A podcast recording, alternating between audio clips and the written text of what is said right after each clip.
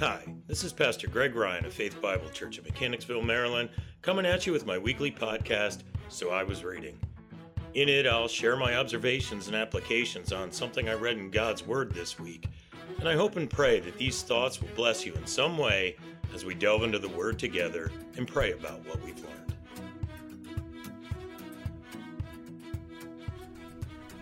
Good insert current time of day, everyone. I hope all's well with you. So, I was reading Genesis 24 because I seem to be stuck in Genesis right now when I made a fun little observation about prayer. And though I could do a fun little excursion on predestination and whatnot. I've elected not to do that, though some may have just gotten that little fun little pun I made there. Um, I'm now going to stop saying the phrase fun little and let's pray. Uh, Father God and Holy Spirit, we just ask for your guidance right now that you would speak to us as we look into your word and uh, just guide us to our the understanding that we need to make it through this day, to make it through this life. We thank you, Lord. It's in Jesus' name we pray. Amen. Now, this may be a less familiar passage to some of you, uh, and it's pretty long. So let me summarize where we are in the Genesis account. Abraham is getting really, really old. And he wants to make sure that his son, Isaac, marries a girl from among his relatives. It was a different time, let that go. So he, Abraham, makes his most trusted servant swear an oath. And the guy's all, but but what if they don't? You know, whatever. And Abraham is basically, shut up and go. And now that's the abridged version there, but the details aren't overly important for our discussion. So the guy goes and he isn't too confident in himself, so he asks God to show him who to pick. And he gives a bunch of if then requests that will you know make it more clear who is and who isn't to be picked. Like if i say this and she does this then yay but if if she says and does this and boo and you know things like that. Now here's the part that got me. Starting with verse 15 and ending with verse 16 before he had finished speaking behold Rebekah, who was born to Bethuel, the son of Milcah, the wife of Abraham's brother Nahor, came out with her jar on her shoulder. The girl was very beautiful and virgin, and no man had had relationships with her. And she went down to the spring and filled her jar and came up. So really it's just verse 15. But I think the fact that she's, you know, very beautiful and yet a virgin testifies to her character. And this could be why she fits into what I'm about to talk about. But we'll see if I remember to come back to this, if I even want to. What got me in the comment in verse 15, before he had finished speaking, behold, Rebekah, who was born to Bethuel, the son of Milcah, the wife of Abraham's brother Nahor, came out with her jar on her shoulder. Do you see the significance in this simple statement? God was fulfilling this man's prayer before he even started praying. Think about it.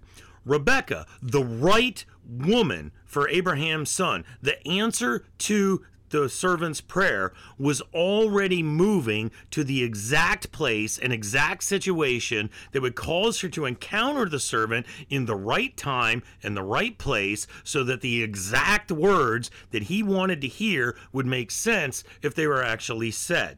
The prayer, it seems, is more for the benefit of the servant so that he could see more clearly how the Father and the Holy Spirit were already working. It reminds me of a similar situation surrounding my getting this job at Faith Bible Church. The Spirit moved Wendy, my wife, and I to very specific prayers, right down to specific words and phrases that the elders would use when discussing the position with me, which they did thus clearly showing us that his move from my job teaching high school English, a job I spent many years getting degrees for, to a job working in full time ministry was, in fact, his God's will. And I realized from this study that I need to pray more in the Spirit for the things that align with God's will in the world. Too often I find I pray selfishly. I need to hear God not just after I pray, but before and during my prayers. Romans 8:26 says, "Likewise the Spirit helps us in our weakness, for we do not know what to pray for as we ought, but the Spirit himself intercedes for us with groanings too deep for words." Too often I think we think that this means that we don't have to pray. We don't have to actually say it because the Holy Spirit will just do it for us. But I don't think it says that at all. I think it means that as we pray, if we are really seeking His will in our lives, the Spirit will guide us what to pray, meaning He will intercede and give us the words to pray, just as He did the servant. We still need to say the words, even when we're just talking in our minds in an internal dialogue. If we are listening, truly listening, we will be given those words. A prayer of nothing is still nothing unless it's not a prayer. If you don't say anything, nothing's being said. He does this, though, and gives us the words and the prayer because we need those words to understand the prayer. We need our prayers to focus on His word and on His will. If we, if I, can do that, then perhaps we will actually start to recognize more clearly when our prayers have been answered. We may even start to recognize the events that are necessary to lead up to the prayer being answered. That's even things that we consider bad. And how fun would that be to be able to see God's hand in all of this? People often ask me why we pray if God already knows what's going to happen in the future because the future has already been created. Again, I don't want to go off on a discussion of predestination and foreknowledge and such. That's not the purpose. But why pray if He already knows all these things? I think it comes down to this. We don't need to pray to influence God to do things we need to pray to recognize God's influence on the things that have been done and on the things that are being done. So let's pray. Lord God, help me to focus more on what you desire of me than on what I desire for me or what I desire of you. Help me to place your will as well as others' needs ahead of myself and my selfishness, not just in actions, but also in my thoughts and also in my prayers. And it's in Jesus' holy name that I pray. Amen. Well, once again, thanks for joining me, and I hope to figuratively see you all soon, and for some, quite literally.